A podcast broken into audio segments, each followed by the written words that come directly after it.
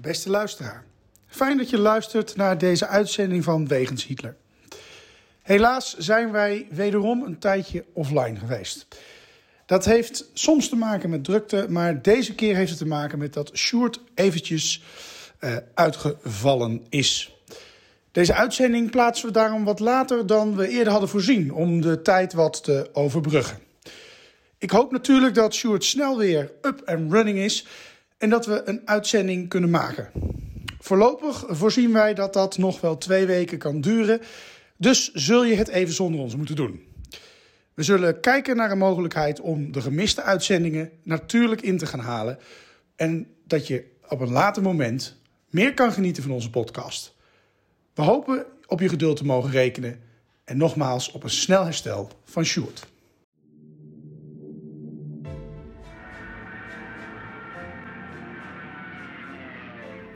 Wegens Hitler, de podcast over Adolf Hitler.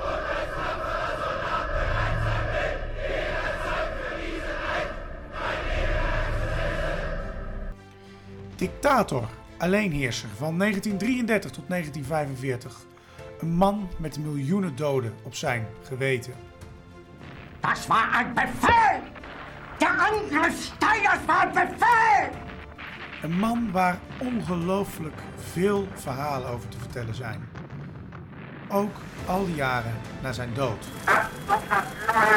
Adolf Hitler heute Nachmittag in seinem Befehlsstand in der Reichskanzlei bis zum letzten Atemzuge gegen den Bolschewismus kämpfen für Deutschland gefallen ist. In deze podcast gaan Sjoerd en Niels van Andel de wegen van Hitler af. Ze kijken naar bijzondere plekken, naar vroeger, naar nu. En ontdekken samen met de luisteraar het bijzondere verhaal van de Führer van Nazi Duitsland. Een, een nieuwe week en een nieuwe wegens Hitler. Ehm, vandaag een gewone aflevering hè, over een, eh, iets, iets waar we het eerder ook al een beetje over gehad hebben. Hè? Over een Führerbunker eh, gaan we het hebben, geloof ik, hè, Sjoerd? Ja, daar gaan we het over hebben. Ja. Ja, en, en in die specials, eh, in de aflevering eerder hebben we het echt heel kort over meerdere gehad. We gaan nu wat dieper in op eentje die ook in de actualiteiten aansluit, in Oekraïne. Gaan we het zo over hebben, maar eerst nog even een huishoudelijke mededeling. Eh, ik heb contact gehad met de luisteraar van de MOK. Moet hem ook even gaan bestellen. Dat heb ik Ah. gedaan en dan stuur ik naar, naar deze luisteraar op. Dus de eerste MOK is weggegeven en snel komen we weer met meer eh, prijsvragen. Hij heeft zich gemeld. Jazeker. Goed zo. Ehm, en daarnaast, eh, nou ja, goed, eh, we gaan natuurlijk meer mokken doen. En eh, we gaan ook echt proberen onze. Ik krijg ook veel feedback nog op tips die we misschien voor een website kunnen gaan gebruiken. Die we al hebben, maar nog niet gebruiken. Ja. Dus heel veel ideeën die we gewoon kunnen gaan doen. Dus daar gaan we zeker mee aan de slag. De belangrijkste mede- mede- mede- mededeling van deze uitzending is dat wij de volgende week een weekje niet zijn. Ehm, dat heeft te maken met, jij gaat naar Oostenrijk, hè, een week Ja. voor... Ja. Ik kan wel wat opnames maken, maar eh, Ja, ja, eh, zonder mij. Dan, ja, dat wordt een beetje lastig. Precies, eh, een show met jezelf, dat kan wel. Dat noemen we het short. Ja, dat zal misschien wel een kwalitatieve verbetering zijn. Nee, dus dan nemen wij een weekje vakantie. Het is heel simpel. Ehm, ik ben nog herstellende van lang leven corona, dus we doen een beetje rustig aan, eentje per week. Maar ehm, dan gaan wij in Berlijn wel door, want daar gaan wij ook naartoe over drie weken allebei met een andere groep. Maar daar gaan wij een uitzending opnemen, dus dat maakt het dan weer goed voor Ja, onze luisteraars. Ja, ja dat, eh, dat kan, wordt een hele speciale. Dat wordt een hele speciale. Eentje gewoon vanuit eh, het hart van het Derde Rijk. Het voormalige hart, uiteraard. Ehm, nou, ehm, ik denk dat dat de huishoudelijke mededelingen zijn. We hebben een lijvige uitzending voor de boeg, geloof ik. Dus eh, Ja, we gaan het is vandaag alleen 20 april, daar zou je nog wat over zeggen. Ja, hè? Dat is niet, niet een, niet, niet, ja, dat is wel even het noemen waard. Precies. En daarom gaan we snel naar Hitlers dagboek. En dan gaan we het hebben ook over 20 april. Nou, 22 april, hè? Nee, 20 ook. Nein, nein, nein, nein, nein, nein! Hitlers dagboek. Waar was hij op welke dag? En waarom? Ja, wij nemen dit op op 20 april. Dus dat is twee dagen voordat de uitzending online komt. Ehm, en eh, ik, ik liep nog de grappen tegen je. Kom je nog vrijdag naar school, want dat is de verjaardag van de Führer. Maar eh, dat blijkt vandaag te zijn. Ik, ik heb gewoon zijn verjaardag vergeten. Ja, ja, ja nou, nee, dat is niet zo erg, want hij is dood. Nee, precies. Dus hij zal er niet over klagen. Nee, maar we zetten hem toch even in of niet? Eh, nee, niet. We gaan niet zingen, begrijp ik. Eh, Nee, laten we dat niet doen. Dat doen we over tien dagen, want dan is hij weer dood. Ja, en dan, eh, dan, dan, ja, dan ging ik vroeger bij de Koninginnedag ging altijd vlag in top. Hè. Dat vond ik altijd een mooie dag. Ja. Dat je zeg maar symbolisch, als de Nederlandse vlag ging in top op de sterfdag van Hitler. Dat had dan met de Koninginnedag te maken. Maar je kon het ook anders zien, vond ja. ik. Ja, de verjaardag van onze vorstin Juliana, hè, dat, nou, dan heeft hij er een end aan gemaakt. Ehm, nou ja, goed. eh, de 20 april dus Hitlers verjaardag. Ik ben het dus vergeten. Eh, eh, misschien zo uit het blote hoofd. Eh, werd dat gewaardeerd als je de verjaardag van de Führer vergeten zou zijn in die tijd? Ik weet het niet wat je functie is een beetje. ze kwamen wel in een, in, een, in een rijtje, kwamen ze allemaal dure cadeaus afleveren in de Rijkskanselarij of op een andere plek waar hij dan toevallig was. Hij is, hij is, hij is een keer op zijn verjaardag is hij in Oostenrijk geweest, ook in zo'n Führerhauptkwartier hebben we het wel eens over gehad. En nou, dan kwamen ze op zijn verjaardag, kwam Geuring even langs en dan kwamen de mannekes even langs. Ja. Dus ik weet niet of hij er zelf zo heel erg veel om gaf hoor, maar Nee. ja. Nee, nou ja, goed. Ehm, ehm, ja, Hitler was niet zo'n feestbeest. Hè. Daar staat hij niet onbekend. Dus waarschijnlijk Nee. zal hij er zelf Nee. niet zoveel mee gehad hebben. Er zijn wel leuke filmpjes van hem met eh, van die, van die disco-stakjes en zo. en, eh, met, eh, maar dat schijnt gemanipuleerd te zijn. Het schijnt dat lep te zijn. Dat is toch Dat jammer. schijnt, ja. Het is Ja, toch jammer, ja. Ja. Nee, deze uitzending komt online op 22 april 1945. En ehm, ja, jij hebt daar eh, eh, mooi boven geschreven, de Führer stort in. Wat, eh, wat, wat, wat stort die in? Waar, waarom? Wat Ja, dat, nou, ik, ik was van plan om, om dat even te, vo- voor te lezen uit mijn, uit mijn boek De Vlucht uit Hitlers Bunker. Daar had ik een, fragmentje van. Ah, eigen plagiaat. ja, ja, voor de liefhebber overigens. Eh, eh, misschien iemand die een beetje talig, eh, talig is. Er een vertaling in het Tsjechisch is in de maak. Dus eh, kijk. dat, wordt een, dat wordt een leuke. En, en, ja, Het dus- valt mij niks als je binnenkort geen tijd meer hebt voor deze podcast. Zo'n eh, Eh, populaire nou, dat heb ik ook niet. Maar ik, daarom ga ik heel snel voorlezen.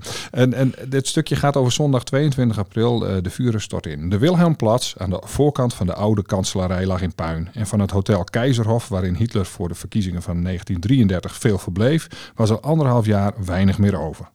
Ook Goebbels ministerie van Propaganda was zwaar getroffen. In het noorden lag het front al in de stad bij Berlijn Gezoenbroenen, op zo'n vijf kilometer van de bunker. En in het oosten waren de Russen ook dichtbij. De breuk die Hitler had voorspeld tussen de westelijke geallieerden en de Russen had niet plaatsgevonden en de aanval van Felix Steiner om Berlijn te ontzetten ook niet. Steiner kon de onervaren mannen die hij nog over had nauwelijks inzetten. Hij had niet, niets meer om mee te vechten, verklaarde hij na de oorlog. Ja, misschien korte onderbreking.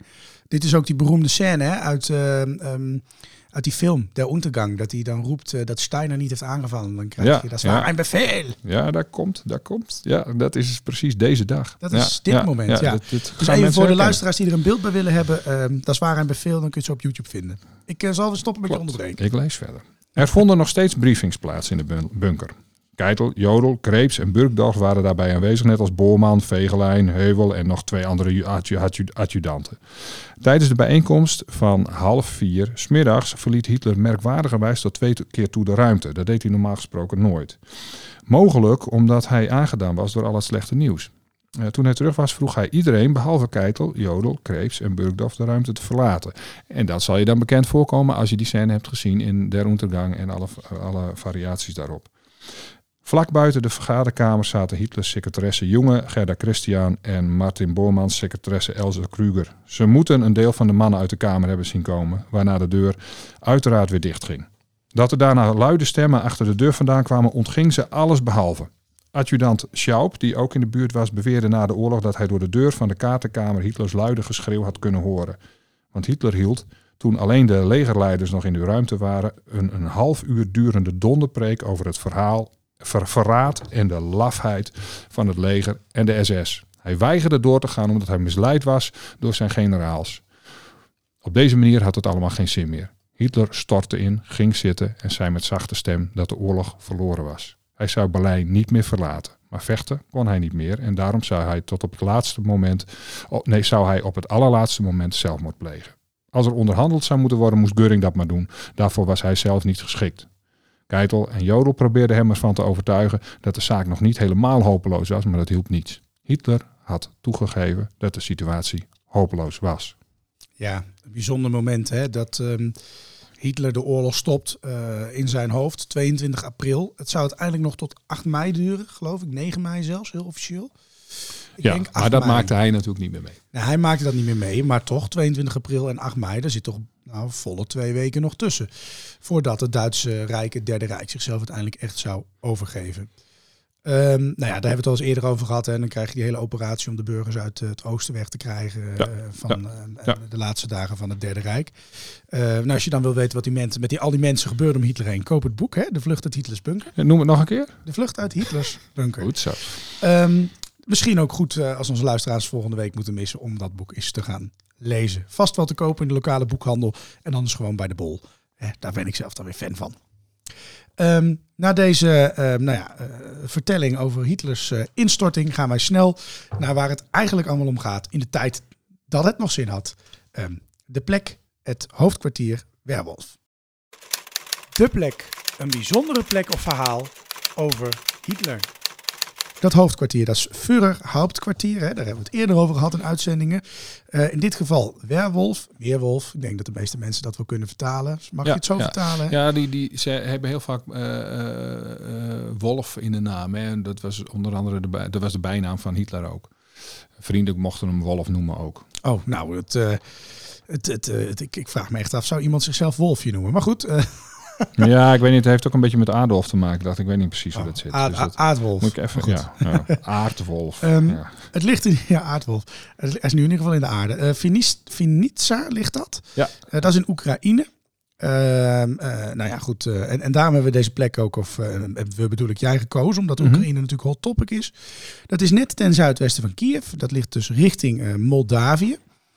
Ehm, ehm, ehm, en dat is dus niet in dat gebied waar nu veel gevochten wordt. Nee, hè? nee, nee. Daar, er is wel rondom Kiev gevochten, maar inmiddels zijn de troepen daar weg natuurlijk. Maar wat wel weer grappig is, of, of wonderlijk, ehm, Hitler zijn troepen, eh, die coördinatie die lag wel richting dat oosten. Ja, Ehm, ja, eh, lang, ja. Stalingrad was daar. Eh, dat was eh, 21 uur rijden vanaf die plek met een huidige moderne auto. Dus dat En, is... en, dan, en dan, dan zit je alweer een stuk daar, het huidige Rusland in. En en, en nou goed, de, grens van, van Oekraïne is daar een stuk voor nog. Juist. Nou, je hebt dus die, die plek, dat, dat die bunker, die, die- dat kwartier, dat ligt een stukje dus van het front af op dat moment. Dat kan ik me wel voorstellen. Ik zou zelf als de grote Ja, dat is een behoorlijk stuk. Dat is Ja. een behoorlijk stuk, ja. Als de grote baas zou ik ook niet te dicht op het... ehm, Zoals tussen, tussen Kiev en eh, zeg maar de grens van eh, Oekraïne en het oosten. ja, precies. Dus dat is flink eind. Dat is maar een dat is ook flink eind, logisch, ja. want de grote baas ga je natuurlijk niet op twee meter van de vijand zetten.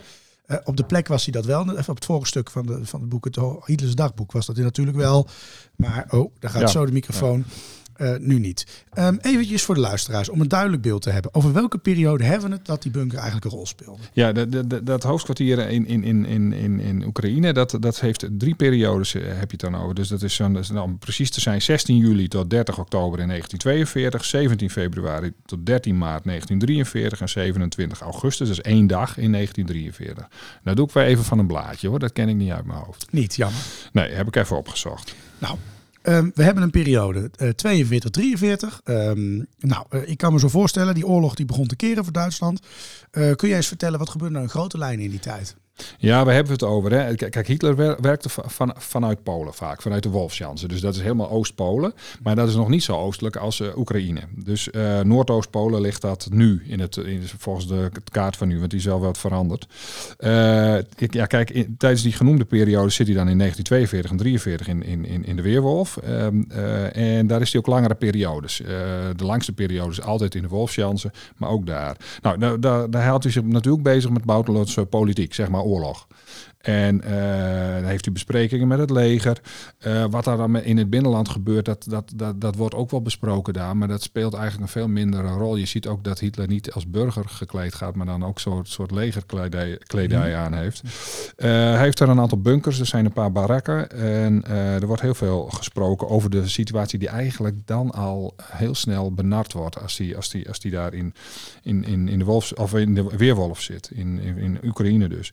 Kijk, Stalingrad, dat speelt ook in deze periode. Dat is eigenlijk het meest interessante, eh, of het interessantste eh, stuk geschiedenis dat dan in die periode plaatsvindt. Ja, ja zeker. Hè. De, keer, de eerste echte grote verliezen van het Duitse leger in die tijd, heel belangrijk.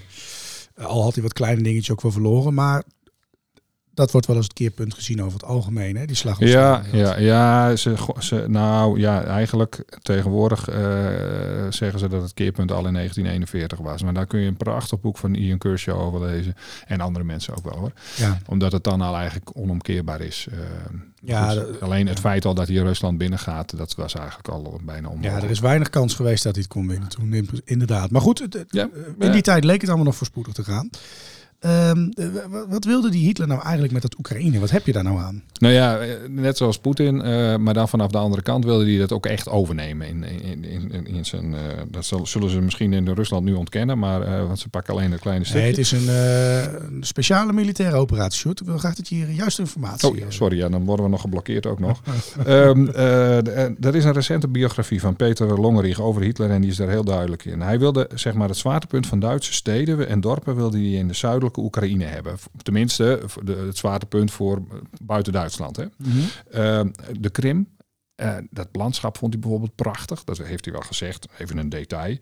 Ehm, en daar wilde hij dan een, een, een gauw, een, een, zo'n zo'n gebied voor Oostgoten wilde hij daarvan maken. Dus het, het beste me- menselijke materiaal uit de Noordse landen, die kon je daar dan neerzetten. Dus dan nam je dat min of meer over.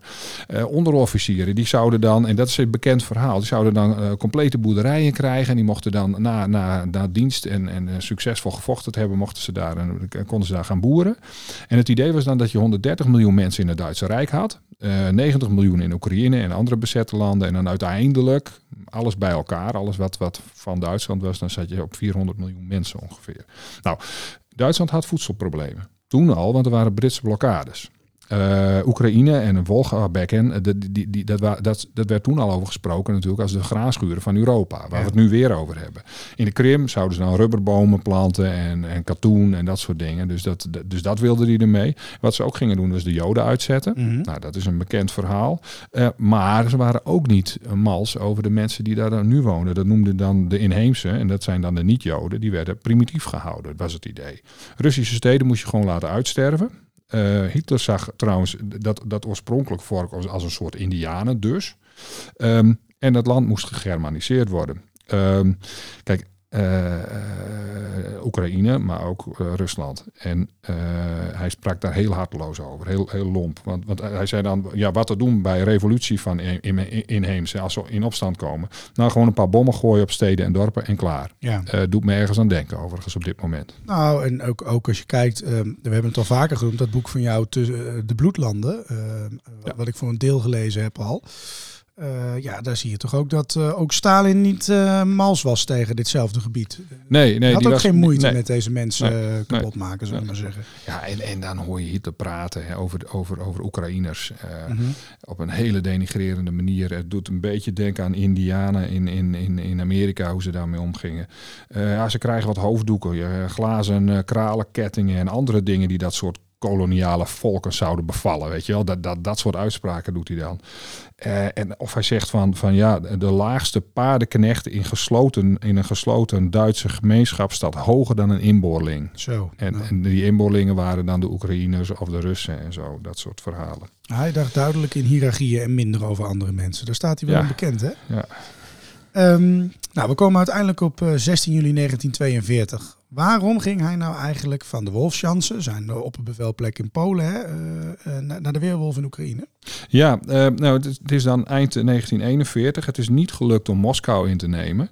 En eh, kijk, die oorlogseconomie die gaat moeizaam. Transport is moeilijk. Het is winter. Het is min 32. eh, doodvriezen, eh, dat was aan de orde van de dag. Er, er vallen tienduizenden mannen gewoon alleen in, in, de vrieskou. Die Mhm. troepen zijn uitgeput.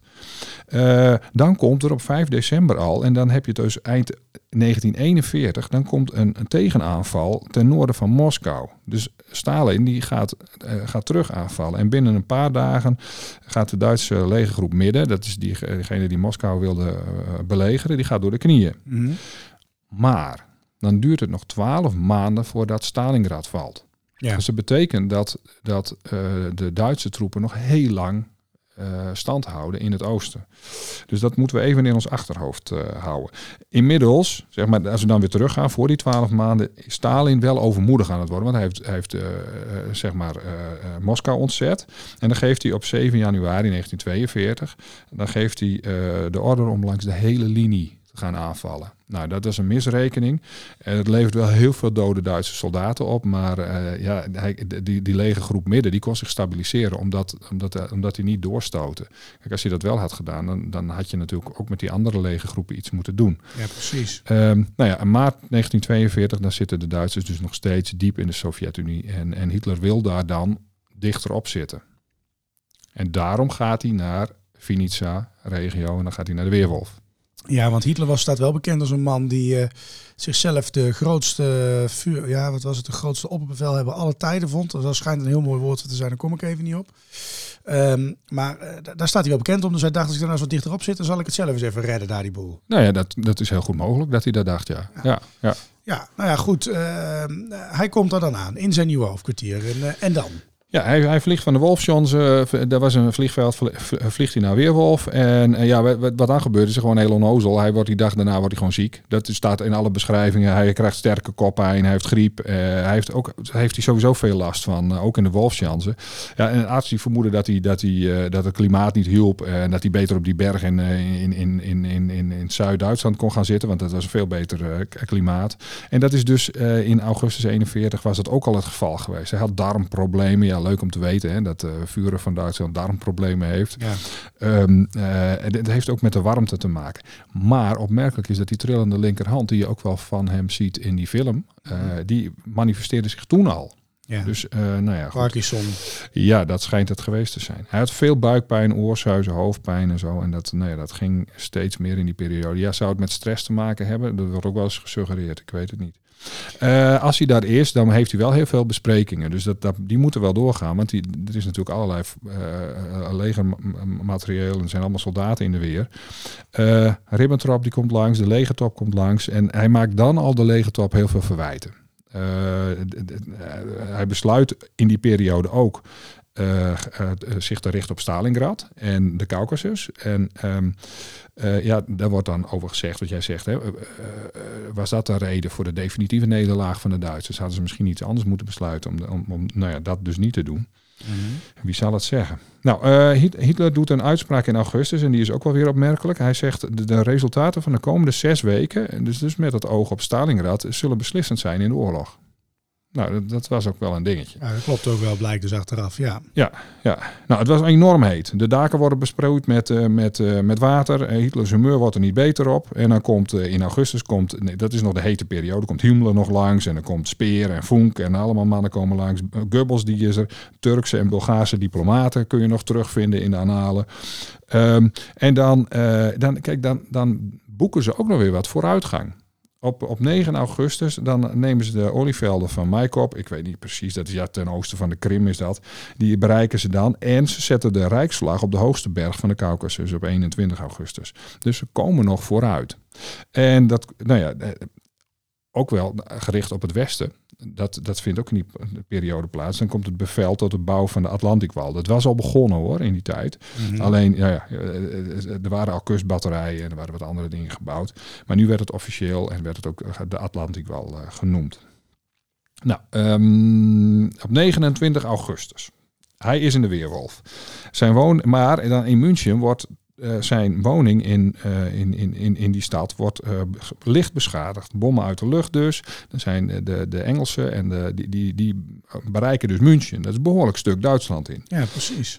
maar ook Neur, in Nuremberg, daar wordt een hal geraakt. Luitpoldhalle, sorry, komt er moeilijk uit. Um, en in de congreshallen die worden geraakt. Dat is op dat partijtaaksgelende. Uh, die, die zijn er ook niet meer. En uh, nou ja, dan heeft een dag later Hitler natuurlijk weer dikke kritiek op zijn legerleiding. Hij zegt, jullie, zijn hoog, jullie hebben veel te veel last van hoogmoed, jullie zijn onverbeterlijk, jullie zijn niet in staat het wezenlijke te herkennen. Maar dat gaat nog steeds niet naar wens in, uh, in, in de Sovjet-Unie. Uh, terwijl hij wel iets van vooruitgang boekte in ieder geval. Ja, maar hij heeft natuurlijk ook op zijn donder gehad in Moskou. Ja, tuurlijk. Maar ook als je kijkt naar die bombardementen op Duitsland in 42. Nou, toen stond het Duitse leger er dan eens je beroerd voor. Ehm, dus ik zou denken, waarom pak je de opbevelhebber van de luchtmacht niet even hard aan? Ja, die kwam daar trouwens. Een dag later was hij daar ook. Dus wat dat betreft, uh, ik weet niet waar portie. het gesprek over ging. Maar het zal misschien niet mal zijn geweest. Ik, uh, ik was er niet bij. Nou, weet je, eh, eh, kijk, de, de, de, tijd vordert, de, de zomer gaat voorbij, het wordt september. Hitler die, die, die is nog steeds in de weerwolf en dan komen de troepen eindelijk dicht bij Stalingrad. Nou wordt het, het, hoogtepunt wel wordt ongeveer bereikt en dan eh, beveelt hij tot het binnendringen van die stad. en dan moeten ook alle mannen worden uitgeroeid. Het moet lomp, het moet hard. Um, nou, dat gebeurt ook. De Duitse troepen dringen Stalingrad binnen. En uh, nou ja, dat vindt Hitler dan een mooi moment, want het is het heiligdom van het communisme. Uh, nou, dat, dat, dat is toch niet zo, loopt toch niet zo lekker als, uh, als men hoopt natuurlijk, want de, verwijten blijven komen. Hij verwijt op 18 september, Hitler, verwijt dan bijvoorbeeld Keitel en, en de legerleiding van de... Ja, ik hou hier elke dag een voordracht, zegt hij dan letterlijk, maar dat is nutteloos. Nou, niet zo letterlijk, hij zei het in het Duits, maar goed. En dan zegt hij, ik sta doodsangsten uit om een uur of vijf of een dag weg te gaan, omdat er van alles gebeuren kan. Zij hij durft nog niet eens vijf uur weg te gaan, want hij denkt dat, uh, dat het allemaal misgaat. Ja, in vijf uur, ja. Uh, ja, misschien dat hij wel even weg zou kunnen gaan. En dan kunnen die mensen van het leger dat misschien wat beter uh, maar ja, goed, regelen. Maar goed, dat ging niet zo. Nou, uh, vervolgens doet hij dus ook andere dingen. Hij, hij, hij zit eigenlijk als uitgangspunt steeds in, in, in, in, in Oekraïne. Hij reist dan een keer naar Berlijn om wat, wat, wat, wat redens te houden. Ook over de Atlantikwal. En dan op, in uh, begin oktober is hij weer terug in Weerwolf. En dan, dan nou ja, goed, uh, in november weer terug naar de Wolfschansen. Situatie blijft hetzelfde. De, de, goed staan ze er niet voor. Nee. Dus nou, we komen zo aan het einde van die eerste periode. Hè. We hadden het over die periodes. Um, even voor mijn beeld, Stalingrad, dat is niet ingenomen. Nee. Dat Duitse leger, die, die blitzkrieg waarmee ze zo bekend staan, nou, dat, dat is niet zo. Hè. Het, het leger heeft het moeilijk. Mm -hmm. het, het, moet al, een, al ruim een jaar vechten op dat moment in, uh, in Rusland. Um, ja, ik geloof dat hij ooit eens gezegd heeft dat hij verwachtte in twee maanden heel Rusland te bezetten. Dat is niet gelukt.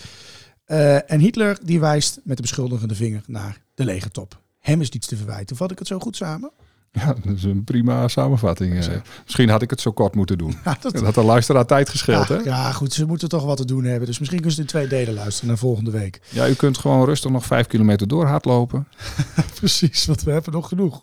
hey, dat Stalingrad, hè, daar hebben we het dan nu over. En we hebben het er net ook al even over gehad. Um, Hitler heeft tijdens die poetsjedenking van 1942 een toespraak gehouden in een uh, bierkelder daar in München. Um, de Lowenbrouwkeller. Ja, Le Leuvenbrouwkeller. Leuvenbrouwkeller. Ja, ja, mijn. Duitse Leuven. Ik heb niet zo goed. Ik heb maar twee jaar Duits gehad, mensen. Dus ja, ja Leuvenbrouw, uh, dat, je, je drinkt het waarschijnlijk wel. Ja, oh, nou, dat is uh, heel goed. Um, hij schijnt daar gezegd te hebben: er vaart geen schip meer op de Wolga. En uh, dat was wat overmoedig uh, bleek later. Uh, en in de volgende periode dat Hitler in dat hoofdkwartier was, hè, dus dat Weerwolf, ja, toen liep het eigenlijk al mis. Hè? Ja, dus in, in, in principe dus al, eerder. Maar inderdaad, als je dan weer terug is, dan, dan, dan, dan, dan, uh, ja, dan is het al uh, niet goed meer. Dat 19 november 1942, het tegenoffensief van de Russen in Stalingrad begint. Uh, Stalin die zet maar, maar liefst een miljoen Russische soldaten in en wordt om elk huis gevochten. Nou, dat verhaal over Stalingrad, daar is veel over bekend. Maar nou ja, dat, dat, daar valt misschien nog van alles over uit te leggen en uh, uit te zoeken. Uh, er zijn goede boeken van ook uh, ja. voor mensen die dat interessant vinden. Ja, ja. ja. Dan, uh, dan is het uh, 1 december. Mussolini die komt even langs. En we hebben die eerder gehoord in de vorige aflevering. Die geeft weer een advies van nou stop nou met die oorlog tegen de Sovjet-Unie. dat, dat gesprek vindt overigens in de Wolfsjanse plaats. Dus hij vliegt ook wat heen en weer. En op 12 december is Hitler nog steeds niet terug. In, in, dan is hij weer even in de Wolfsjanse. Maar dan doet hij wel een gekke uitspraak. En dan zegt hij dit. Um, we kunnen niet opgeven. Stalingrad terugwinnen zal niet meer lukken. Wat dat, wat dat betekent, weten we. Er staan drie puntjes in, in, in het boek waarin dat uh, geciteerd wordt. Als we dat prijsgeven, geven we de complete zin van de veldslagprijs. Daarom kunnen we hier niet weggaan. Uh, daarvoor is te veel bloed vergoten. Mm -hmm. nou, ik vind het ook wel een mysterieuze uitspraak, omdat ik, uh, uh, nou ja, omdat ik niet precies weet wat hij daar nou mee bedoelt. Bedoelt hij het leger? Bedoelt hij andere dingen? Maar goed, het, het, het is duidelijk dat, dat het misgaat en hij geeft het eigenlijk min of meer toe hier.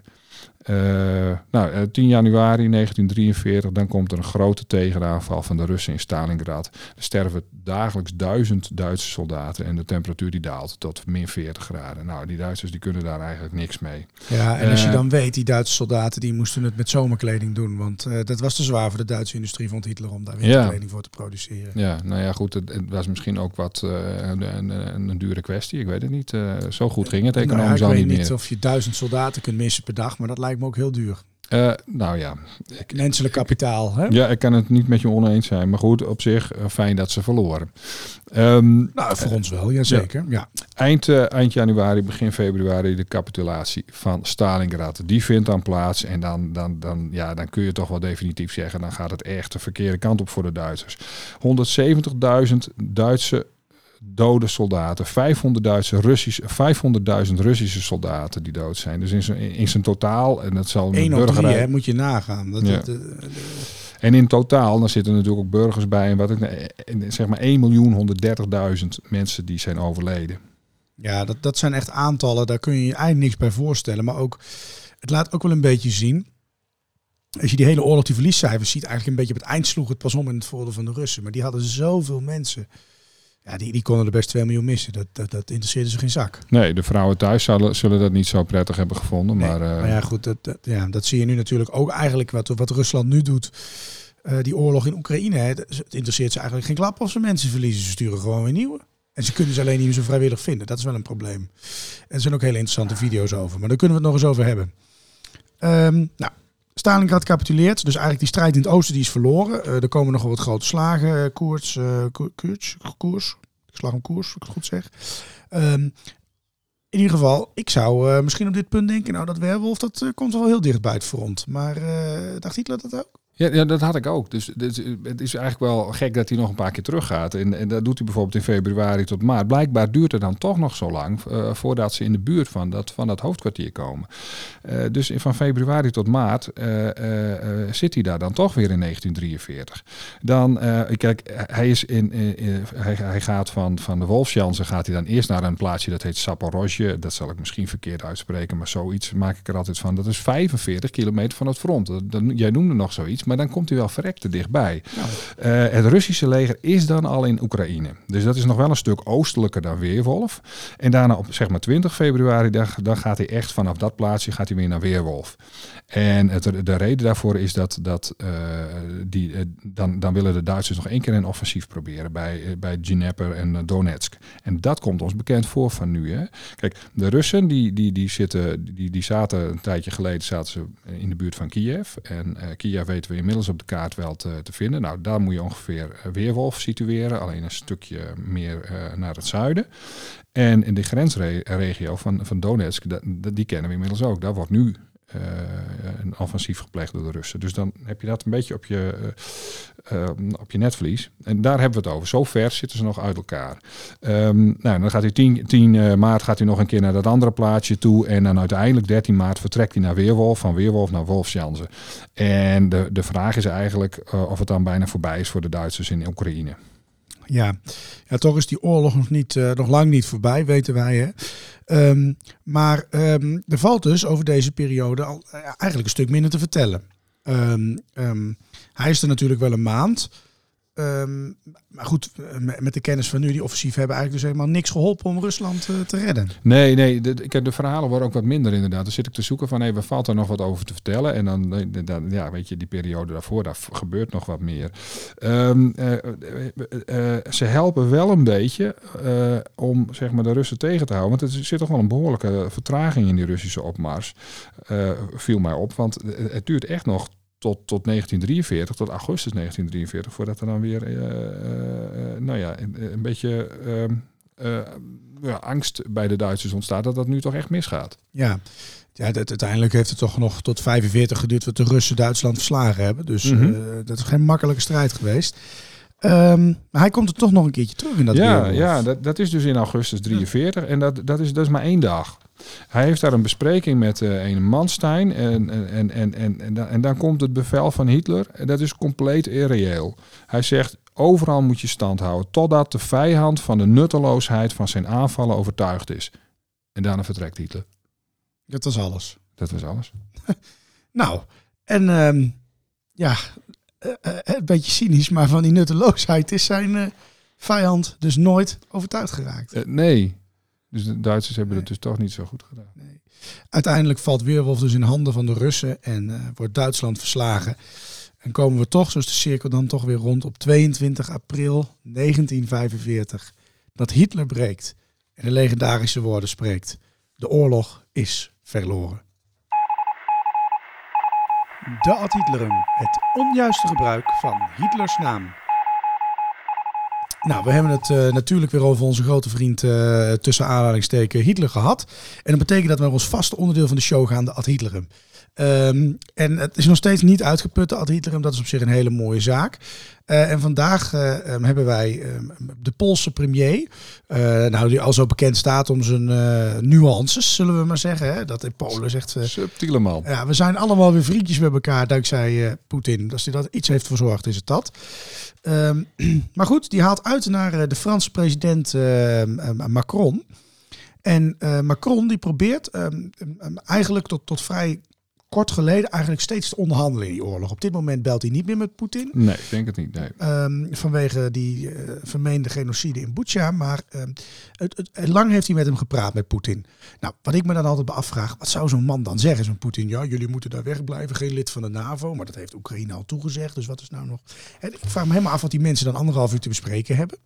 Ja, ja, dat is heel interessant. Ja, Ja, ik zou het heel graag een keer horen. Misschien kunnen we iemand vragen af te luisteren. Eh, maar de- waar het om gaat, die Poolse premier, die zegt op een gegeven moment... niemand onderhandelde met Hitler. Eh, nou, de- eerst even de onjuistheid daarvan. Dat is niet waar. Want we hebben het al een keer gehad in een aflevering over dat er flink onderhandeld is met Hitler. In 1938 bijvoorbeeld over, eh, eh, over gebieden die hij mocht wel gaan bezetten of niet mocht gaan bezetten. Ja. Ehm, dus Chamberlain deed dat gewoon. ja, ja. Moeten ja. we er wel bij zeggen, dat was wel voor al die moorden. Ja, Toen- ja, toen- ja, en, Toen en- wisten ja, we nog ja. niet, ja, we vallen er even stil van, maar toen wisten we nog niet dat, eh, dat, dat Hitler eh 6 miljoen Joden zou gaan vergassen. Nee, dat klopt. En, en, en, en, en Stalin die, die onderhandelde natuurlijk ook eh, daar, in, in, in- die periode met, met Hitler via, via zijn minister van Buitenlandse Zaken natuurlijk. Niet persoonlijk. Hitler en Stalin hebben elkaar nooit ontmoet. Maar er werd wel, er werd wel degelijk onderhandeld met Hitler. Ja, en, en het schijnt eh, toch dat Stalin ook wel bereid is geweest tot een, een compromisje eh, toen het helemaal misging. Ja, ze, nou ja, ze hebben in feite sowieso... eh, ja, dat zou kunnen. Dat, dan bedoel je over later. Ja. Zeg maar, ja. Nou ja, sowieso hebben ze in, in die periode hebben ze eh, Polen verdeeld. Ja, dus, dus- dus, ze kwamen er wel uit. en dat was ook niet omdat Stalin dacht dat hij zo fantastisch voor stond. Die was te doods voor Hitler. Dus die, nou goed, Ja, en, niet, en toen ze wisten wat er allemaal, allemaal gebeurd was, de hele wereld dat wist in ieder geval. ja, eh, dan kun je niet onderhandelen. Nee, de- maar Dan goed, dan was hij ook zo goed als dood. Dus, Nee, ja, weet tuurlijk, je, ja. Misschien duurde dat dan één of twee jaar nog, maar Nee, maar goed, op een gegeven moment krijg je natuurlijk die conferentie dat ze afspreken dat alleen de totale overgave goed genoeg is, de drie geallieerden. En dan is het voorbij ja, natuurlijk, hè, voor. Hitler. Maar goed, eh, conclusie, het is niet waar dat niemand met Hitler onderhandelde. Ehm, maar als je nou gaat kijken, zo'n zo'n zin gaat analyseren, dat doe jij dan als Nederlandicus, dan is het wel een beetje een, een vreemde of zo, eh, als Hitler. Ja, ik vind hem, ik vind hem wat lastig, omdat die, die fout zit erin. Die, die, die, denkfout, want hij onderhandelde wel. Maar je ziet wel weer niemand onderhandelen met Hitler. Daarmee bedoelt hij eigenlijk van, van, van eh, de allerslechtste is Hitler.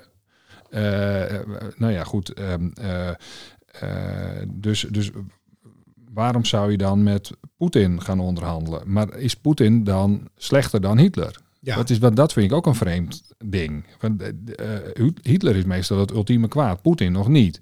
Nee. Maar dat is ook logisch, want Poetin heeft niet zoveel doden op zijn geweten. Als, ik weet niet of je het daaraan moet afmeten. Maar, nee, want als je het daar zou afmeten, zou Stalin trouwens ook nog steeds winnen. Dus dat, ja, maar ja, eh, goed, dan zou die moeten, ja, dan zou die moeten zeggen van niemand onderhandelen met Stalin of weet ik veel Ja. wat. Ehm, eh, maar dat klopt dus in feite ook niet helemaal. Want wat wil hij nou eigenlijk zeggen? Niemand onderhandelen met Hitler, dus je moet ook niet met, met, met Poetin onderhandelen. Nou ja, ja, dan moet Poetin op zijn minst even slecht zijn Ja. in zijn ogen. Nou, dat, misschien bedoelt hij dat. Ja. Zou kunnen. Ja, nou dat zou kunnen.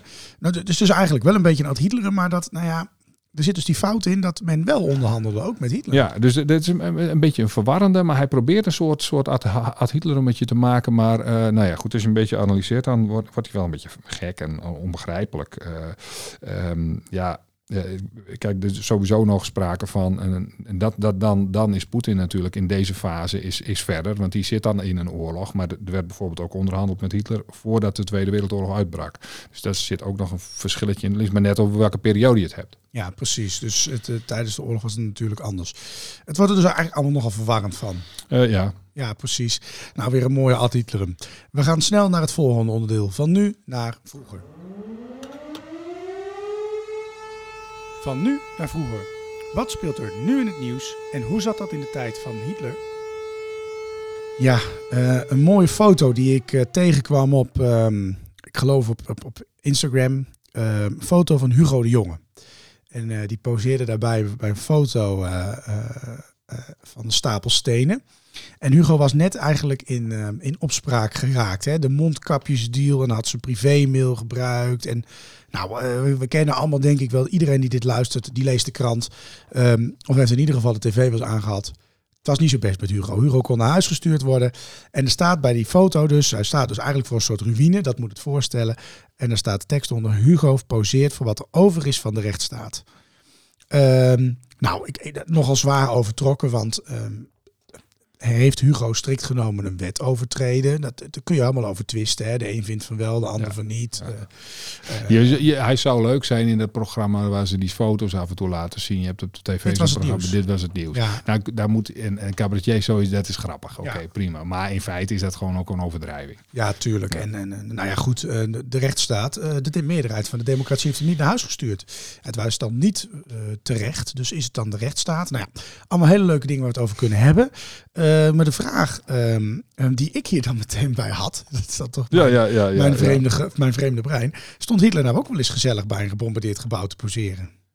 Uh, nou, je, je, we hebben trouwens sowieso net gehad hè, over, dat, over dat zijn eigen huis dat uh, geraakt werd. werd. Niet zo heel heftig, want dat gebouw bestaat ook nog gewoon. Dan kun je, er zijn zelfs mensen die er, uh, nou, om redenen die ik ook zou hebben, in dat gebouw gaan kijken. Het is een politiebureau nu.